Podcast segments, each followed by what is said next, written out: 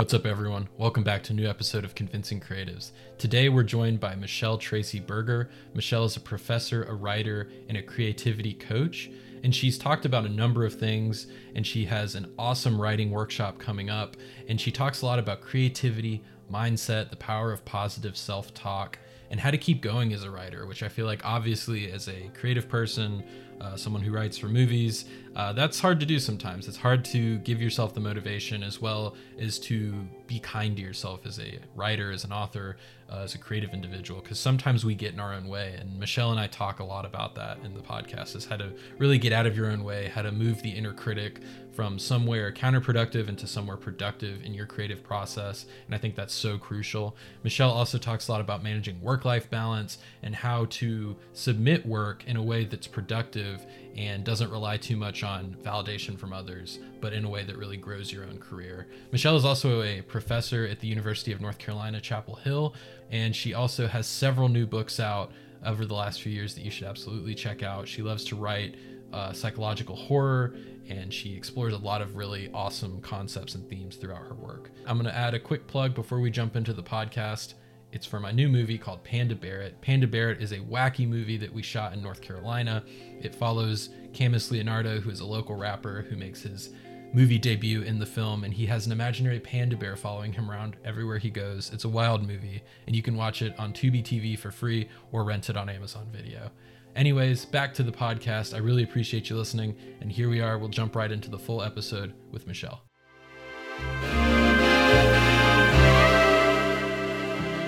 A little bit about yourself, what you're working on, and kind of what gave you the interest to become a storyteller. Love that question. So happy to be here. So I'll start in a couple of different places, and hopefully we'll tie all the threads together. So awesome. I'm a professor, I'm a creativity coach, I'm a creative writer. I write poetry, creative nonfiction, but my true love is speculative fiction. And particularly under that, I would say pretty much everything I write has an element of horror to it. So I write, urban fantasy, magical realism, some sci-fi.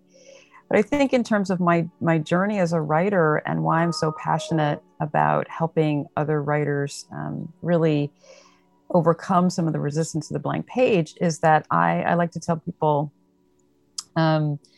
I was kind of metaphorically in the basement. So for many, many years, I would like read writing books and I would go to craft workshops, but I didn't really share my work and I didn't really have a literary community. And so by the time I turned probably around 40, I would say if I hadn't met one of my writing teachers, I probably would have stopped writing, because for many people, by the time they hit their late 30s, early 40s, especially if they are a professional in other areas, it becomes harder and harder to sustain a creative life without, some sense of success. And so after I met my writing teacher, got with a writing community, really things just began to happen. And so like, I would say I went from almost no publications to being pretty well published within a very short amount of time. So I think it's really important to have creative community, and also to think about all the ways we stop ourselves as writers. And so I'm currently working on a novel that will be set in the Great Dismal Swamp. Okay. It's a horror novel. Nice. Well, I love the horror genre, and I love, sci-fi. I'm a filmmaker. That's my art of choice. And for me, the balance of surrealism is so interesting to me these days. I feel like there's so much you can do with something that seems so normal on the surface, but there's just many inner workings and layers in the story that kind of weave the web of interest, if you will. But yeah, I'm very excited to chat with you more about that, how we stop ourselves, because I think you mentioned that, and that's a very good point, because I think a lot of times we can get in our own way as creative individuals.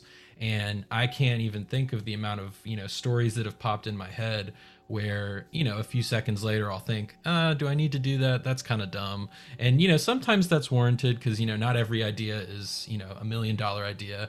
But, I do think sometimes we kind of put ourselves in our own way. Can you talk about that and maybe ways you get around that?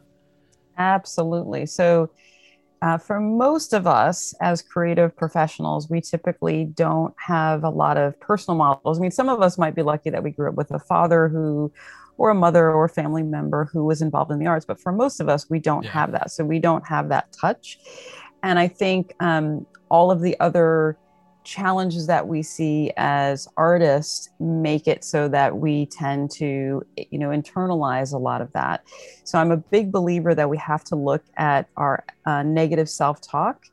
And I'll just share something that really changed my life.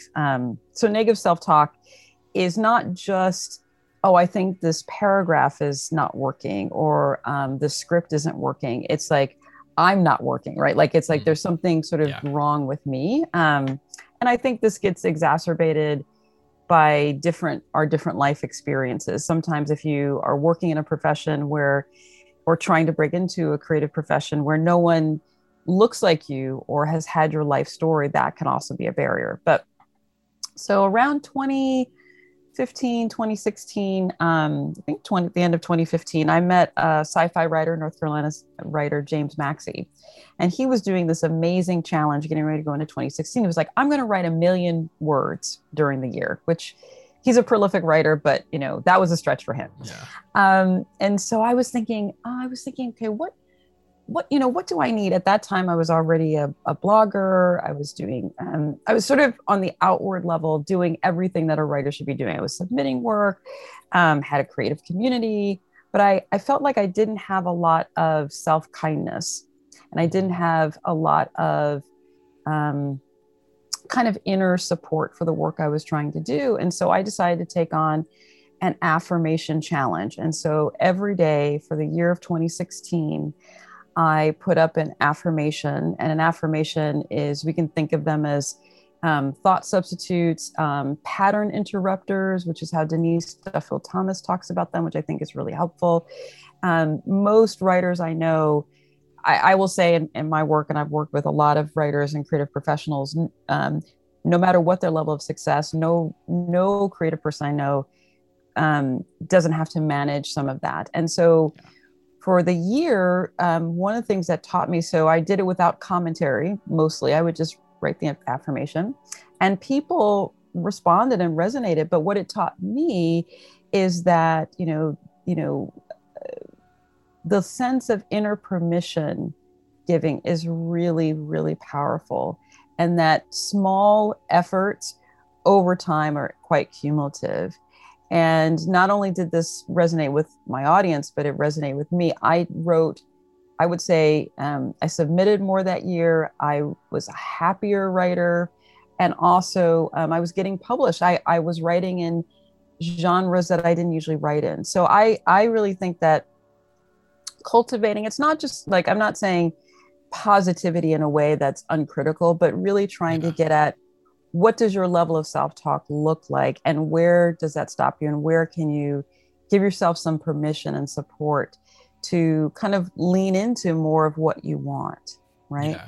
No, I think that's so crucial, because there's that balance, like you mentioned, with positivity, because I think especially nowadays there's good positivity, but there's also like kind of what I like to call useless positivity, which is like, just do it, make it happen, which is great, but that doesn't really like get underneath the surface of like, how do you do that? What are the tools that you use daily? And I like what you said about the affirmations, and the positive self-talk, because I mean, Lord knows that is something we can all use. I mean, I am very critical on myself as a artist. And I think that, kind of comes with the territory, but that has been something I have really tried to work on, especially over the last year with the pandemic. And, we just all spent so much more time in our head and looking at our processes and how we're doing what we're doing, why we're doing what we're doing.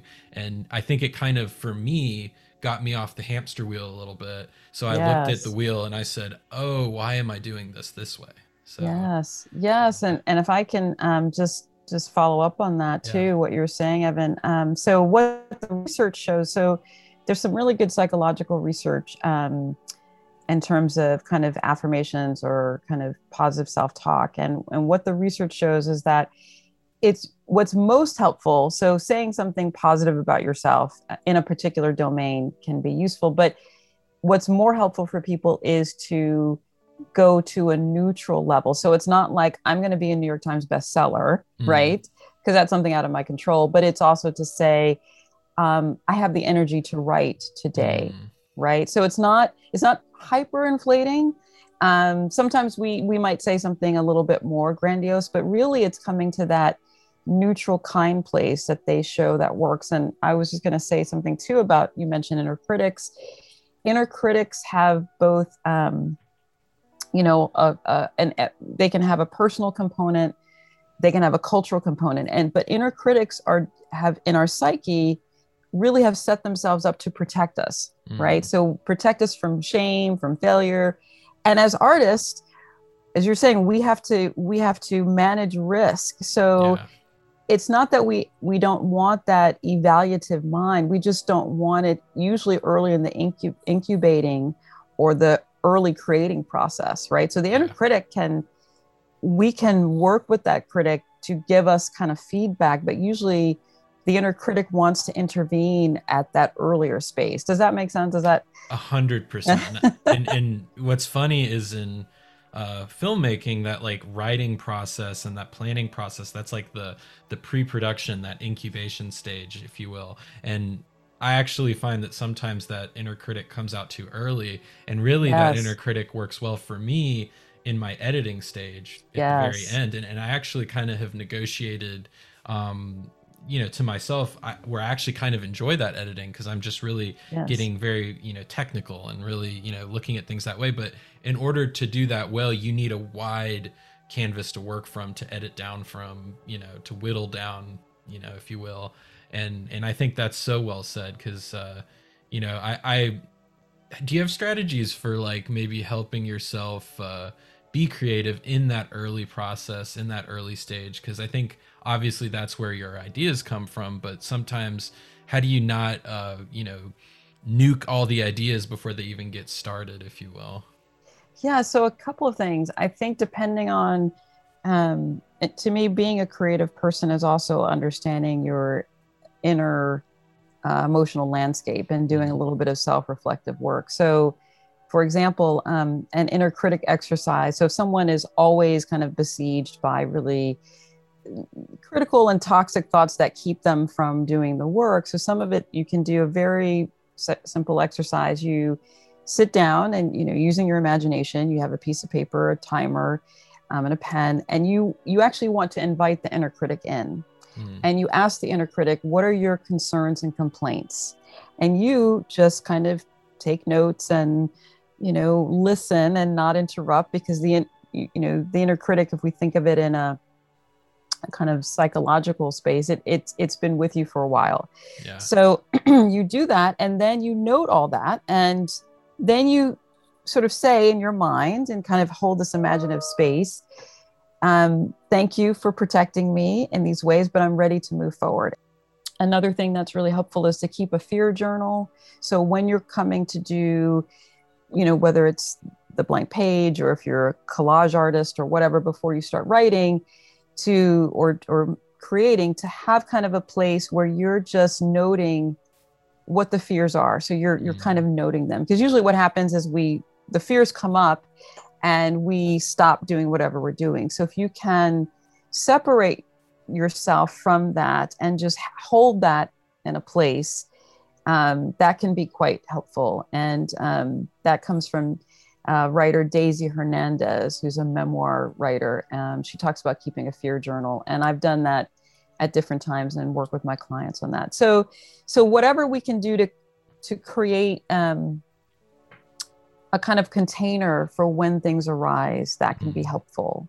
Yeah, no, I think what you said about thanking the inner critic in a way, I feel like that's actually major, because so often we think, oh, that's a bad thing, or, that's something that is annoying to me as a creative, and it can be, but I think when it's misplaced, as you just said, I think that's actually a very interesting way to look at it, because I think so often that is, like you said, it's a shield. It's saying, well, we're being critical because that last project you did got rejected from this, you know, writing workshop or this festival or this or that publisher. And so then you have this sort of defense response.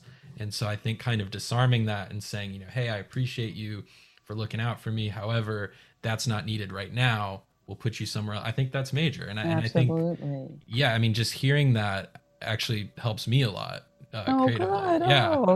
We, you know, and there's, I think, understanding it's just a part of our, you know, our armature as creative people, right? And that's also, I've heard you talk to some of your other guests too about, you know, moving through fear and kind of confronting this work as we kind of move through it. And I think it changes, as you know, over the course of your creative careers, because when you're first starting out, everything is new and you don't really have a sense of, you know, who you are, you know, what your voice is, how people are going to respond. But then the challenge is actually, as you know, when you have several films under your belt or you have creative projects, so then people are like, Evan, why don't you do this thing? Or, you know, if you did X, Y, and Z, it would, you know, whatever. So that's a different kind. It arises in us different challenges, I think, depending on where we are in our career. 1,000%. Yeah, I think that is major, because so often, like you said, when you've done several projects, you've established yourself and it no longer is a question of technically, can I do this? Creatively, do I know how to compose a shot? Do I know how to edit? Do I know how to, you know, write 3-act structure? It's like, you can do all those things. I'm not saying, you know, I'm the best at any of them, but like on a just proficiency level, you can do those things. Then the question comes, what are you actually doing with them? And I think that's where you invite the critic, you invite all the, you know, what's gonna sell, what's gonna be marketable, you know, capitalism enters the conversation. And so then there's so much going on there.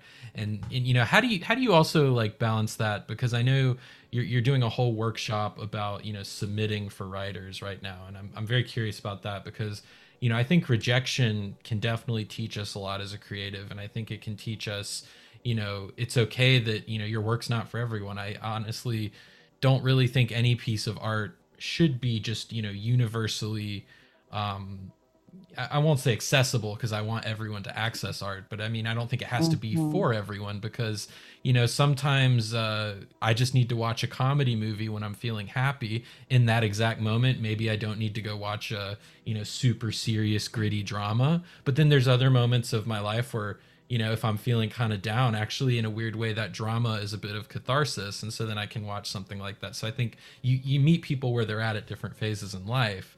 What do you kind of make of all that, if you will, where you kind of come to things at different times? And well, so I'll say I'm very excited about the Power of Mindset for Writers workshop I'm going to do at the North Carolina Writers Network. And I'm going to cover some of the things we're talking about. Also, just going back to that positive self-talk or affirmations, reminding people that we want to create no resistance to our creativity, right? So how we go about navigating some of the particularly the commerce success space, and that's complicated. So I have an upcoming workshop that I'm working on around charting your path to publication and really being a savvy submitter.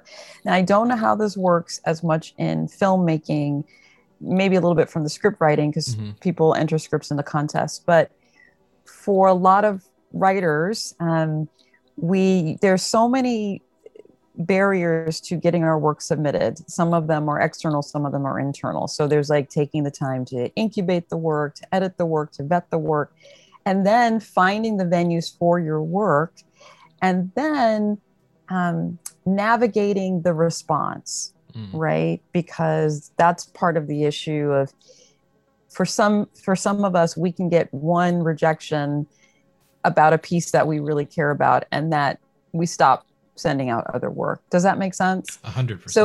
So some of it is also, I try to support people to understand you're building a relationship with editors. And yes, some editors, they just bought a story that was like yours. They don't like the story or whatever. But there are going to be editors who are like, I don't like that, but do you have anything else? And can you send me something? So I try to get people in the mindset of both, you know, what's going to be, you're building relationships over time, even when you're getting rejected.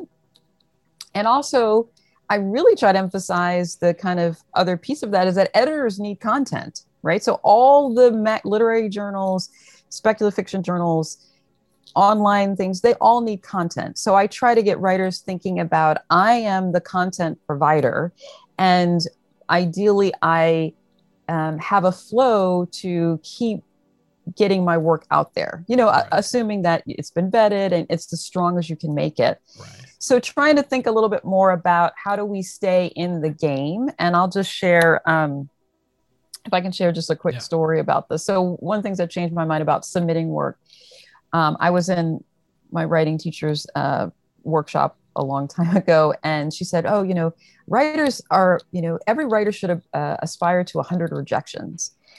And Evan, so I was sitting there feeling very smug, because I was like, oh, I've been trying to get work submitted for a long time. And, you know, this is probably like in 2011 or something. I was like, I have earned 100 rejections. Yeah.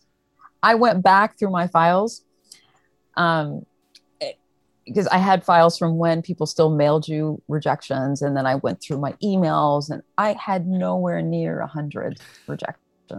I had nowhere near that. And after that point, I started really trying to double my submission rate. Yeah.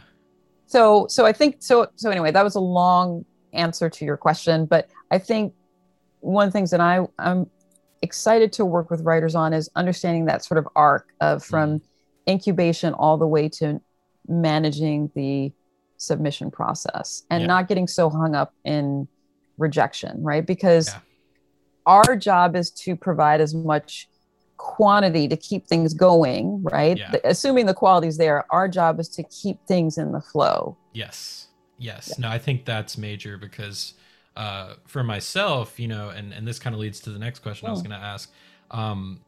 I've restructured a lot of my writing habits during the pandemic, and, you know, before was very free form, and weirdly enough, the unstructured nature of the last year plus has actually led me to crave a little bit of structure in my writing process, just because it's something I can control. And so, you know, I've said, you know, I'm going to try to write, you know, this much, or, you know, just, you know, 20 minutes, 15 minutes, not trying to make it some grand thing. Because before, I would really wait for inspiration to hit me.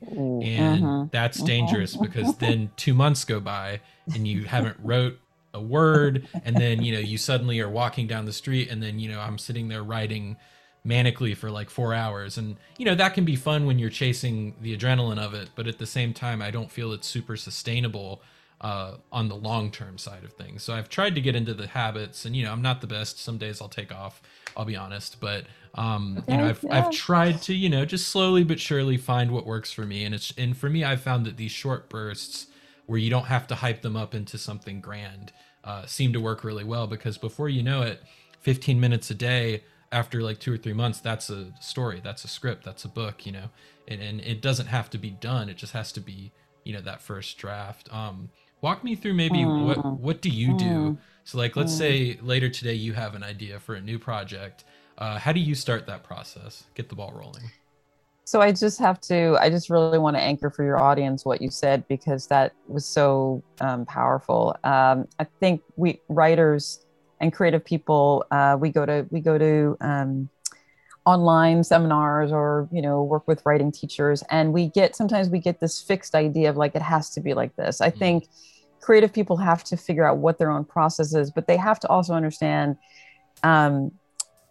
their tricks, right? Like the things that, you know, that they say they're going to do, but they really don't do, right? So for some people can be successful navigating any set of strategies that you just talked about. So I think for beginning writers to cultivate that kind of habit and momentum, I do believe that a daily practice, even if it's short, kind of can help people with the rhythm, right? Like saying subconsciously, it says to yourself, this is important, I'm making time for it.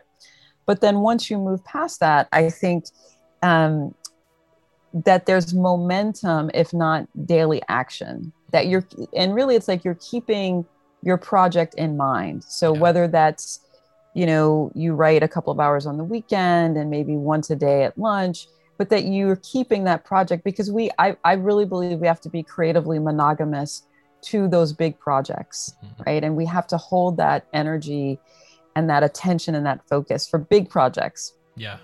So, but I think I've seen writers and creative people be very successful along a range of practices. So I don't want people to say, oh my goodness, I have to like write every day. But I do think when you're starting out, yeah. having that momentum is important. So yeah. for me, you know, one of my affirmations that, you know, good ideas are always coming to me, right? So yeah.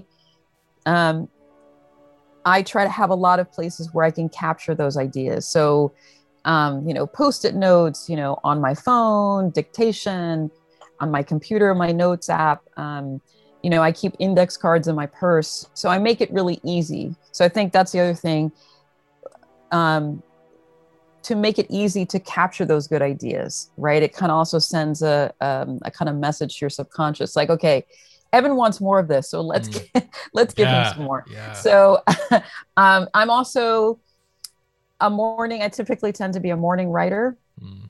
I like getting up early. I like setting the intention. So for me, it's like a little bit of brainwave music, a candle, a little bit of ritual. I'm not precious about it. Like, I don't think anyone should be precious about it, right? But it sort of sets the tone. Yeah. And then I depending on the project, I can do time-based, which can be really helpful for people, or pages-based or word count, right? I think you need kind of one of those anchors. And for some people, it's like, okay, 500 words and they're done. You know, maybe they'll get more later on, but they kind of have a place. I'm a big believer in stopping and starting, because what you were saying too about the 4-hour manic or, you know, binge writing, that can feel great, but then, right, that's not so sustainable. And I usually don't get to do evening writing, but I also want to acknowledge there are people who just, you know, are ready when they come home from work or whatever to make that transition. They can get, you know, an hour and a half block of time to write. Yeah. Yeah. And I think, you know, like you said, there's no right or wrong way to do it. It's just, you have to know your own mind. You have to know your own schedule. You know, if you're working a job, or if you've got responsibilities, you know, you have to factor all that into play. And I think you're right. It's just about finding what excites you and finding what, you know, is sustainable in your own life, because I think that's the thing. What works for one person may not be a one-to-one translation, but maybe there's an element of it you can take. And so I try to do that a lot in my own writing.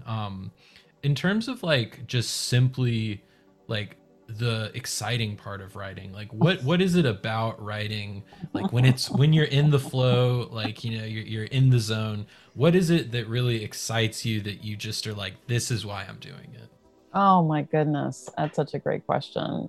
I just, for me, it's, some of it is I can go to the Food Lion. I live in Pittsburgh, North Carolina. I can go to Food Lion and meet someone, and they tell me their name, and for whatever reason I'm like, that's a great name, and I want to I just get a character download, and then I go and write. And so I some people start with plot, or they see an image. For me, it's usually character. And I love when I'm in the flow, and I'm like, either this is going to really freak people out because it's so creepy. Yeah. And I just get super excited about that, or as well as kind of character development. Yeah. But you don't always understand the work you're creating, right? But there's something about it taking you away from everything else. It's sort of like dreaming while you're awake in a way, because I think sometimes you're not aware of where it's going. You're just sort of in it. And I think there's a, you know, certainly outlining is crucial. I'm not saying you don't know where a story is going, but we sometimes, when we're in it, we're tinkering, we're figuring things out, we're experiencing the story, maybe as the character or from a certain, you know, POV. And I find that it's such an empathy exercise sometimes. And that's what I enjoy about writing, is just kind of getting to be in a different headspace, in a different world, just to, you know, kind of experience something slightly different. And I think that's what's exciting about world building, is you get to do that over a grand scale. What do you feel like, though, maybe is a challenge with writing, whether it's process or just, you know, distribution or anything like that, that you see people facing these days? Well, one of the reasons why I wanted to put together this mindset workshop is it's probably because writers and creatives generally are now, we are marketers, we're social media, have to be social media influencers. We have to watch, you know, depending on who you're reading, the decline of publishing or the movement of publishing. Now we're learning about NFTs and digital economy. So creative people have a much wider scope in terms of thinking about not just the craft, and the craft is obviously, as you know, all encompassing, but really then how do you move your work to audiences? How do you work in this new environment? And that causes people a lot of anxiety, right? That can be very stressful. And also the time management of that. So for me, it's not, I mean, I can say that,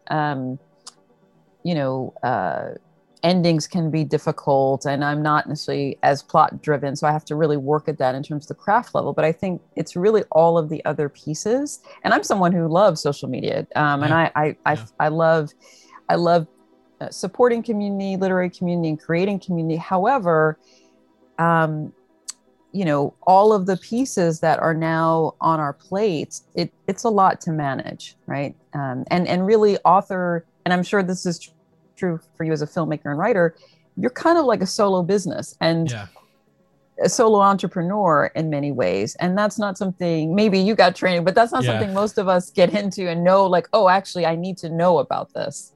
Yeah, no, that is something that when I first got interested in, creativity and art and writing and film and all of that, I never once thought about it. And then once I really got into it and made stuff, I realized, that's how the people in the world actually find it. And that's major too. And that's another thing I sometimes think about early in the process is, will people find it? Will there be an audience? Is what I'm writing or creating interesting enough to be marketable, whatever that means. And so, there's a bunch of factors that come to us through social media and, like you said, being your own business. I think that's a great way to look at it. Do you feel like there is a balancing act where some of that is obviously useful, but at the end of the day, I can speak for myself is I try not to stifle the ideas too much because with my latest movie, Panda Barrett, it's about a rapper who manifests this imaginary panda in a mascot costume. And when I first had that idea, I thought, I totally love it. I didn't know when I was reading the description, I didn't quite know what it was about. So I'm glad that you said that. And I'm like, oh my goodness, I love this. I need to send you the movie. It's wild. It is wild. And I grew up in New York City in the Bronx at a time of particularly the emergence of rap and hip hop. So anyway. No. It's awesome. It stars a local rapper from Durham who makes his acting debut and he is amazing. But there's so much cool stuff I think going on in the movie. I'm a little biased, but like when I first had that idea, and your smile, like your face is just like lighting things up. So well, and that's I guess kind of the dot I'm trying to connect is because when I first had the idea, my inner critic said, "That's ridiculous. People are gonna think that's dumb. That's that's not gonna work. How are you gonna make that interesting? That sounds like a gimmick, blah, blah, blah." And so then I had to do the work and I had to, like you said, find those things that brought the smile to my face. And then once it all came together, then I was like, wow, I don't even need to be thinking about marketing and this and that. And what's actually funny is that has performed some of the best because the panda in the costume is just so weird and people scroll on social media and they're like, what's that? And, in a way that's performed a little better. But what it really is the same type of work I've been making, stories about mental health and, drama and things like that. But it's just wrapped in this quirky little bow. And I actually think sometimes that's an interesting way to go about getting a certain idea into the world that at first maybe isn't quite as accessible. Because, let's be honest, life is hard enough. Sometimes we don't want to watch another movie that's about depression and things like that, but at the same time you know, people see the panda and it kind of disarms them a little bit. And then you invite them in and they say, oh, well, maybe I will put my bag down and stay for a minute. And so I think that's kind of interesting. Do you have ways and work that you're doing where you kind of see that kind of duality in it?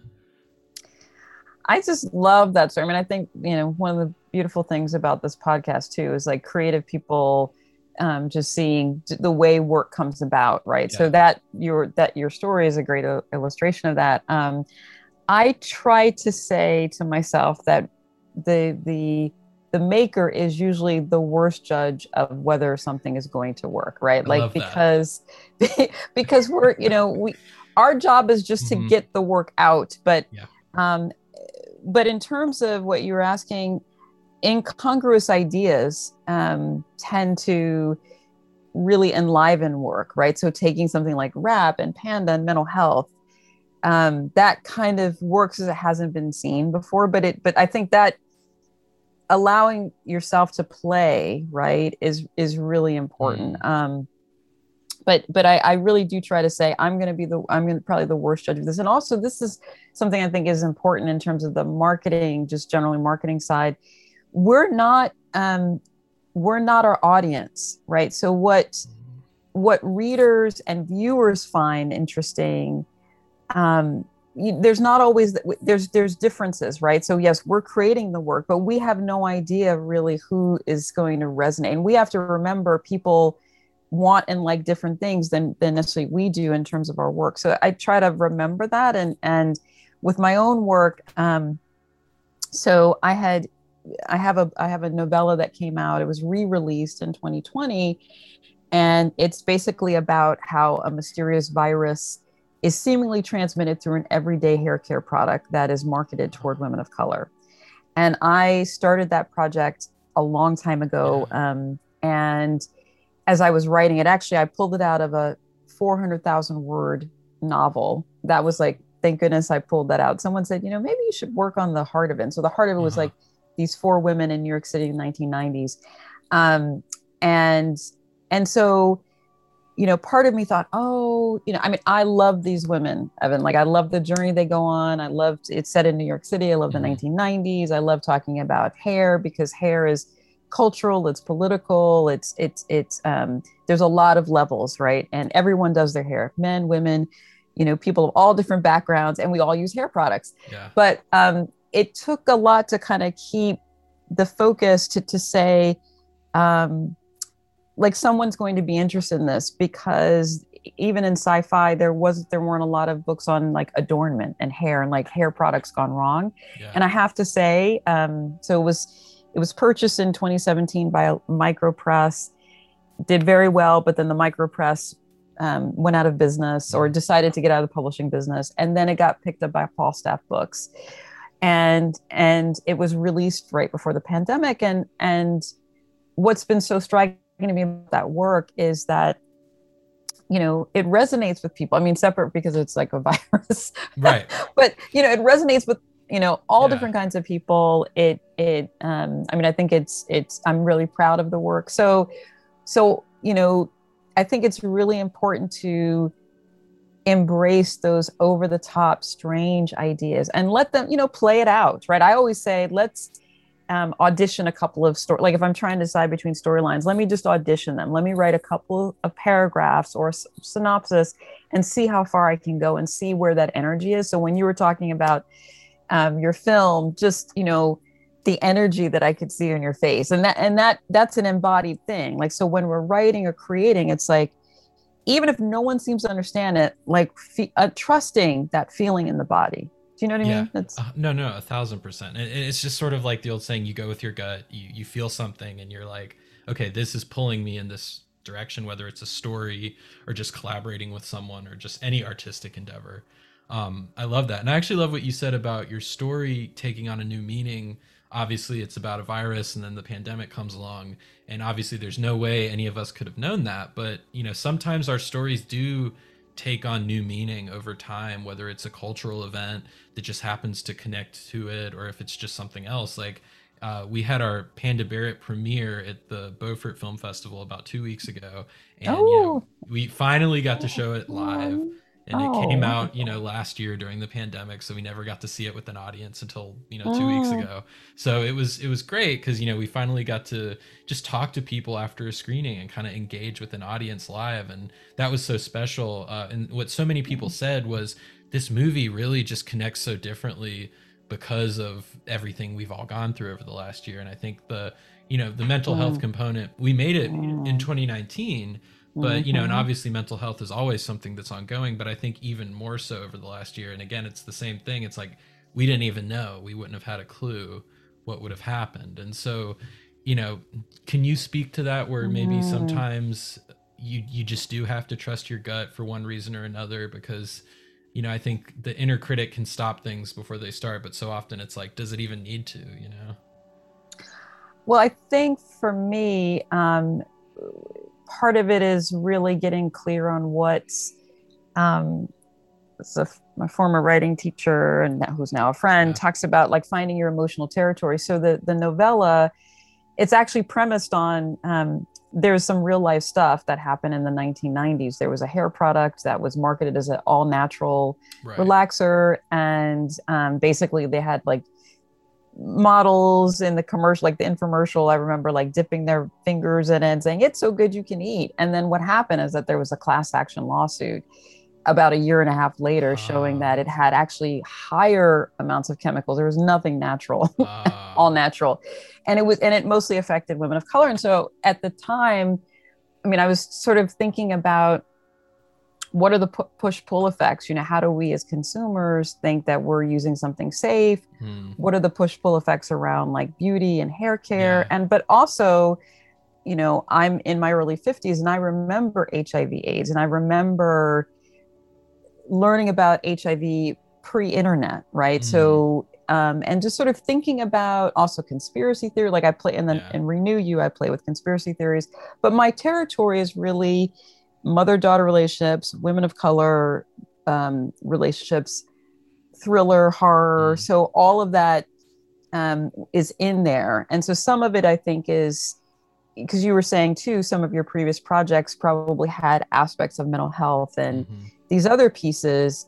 So it's knowing, to me, the trust is knowing that some of that work is going to come up in different ways, and being open to that. And also seeing, you know, this is where I think having trusted creative community folks, as you're developing pieces, you should have people around you, if you give them a little synopsis, who say, oh my goodness, I want to know more. That sounds crazy, but I want to see how you do it. Like, not the dream stompers. People are like, oh my God, how are you going to sell that? Or like, you know, blah, blah, blah, blah, blah. Or, you know, just, you don't need the dream killers or the dream stompers.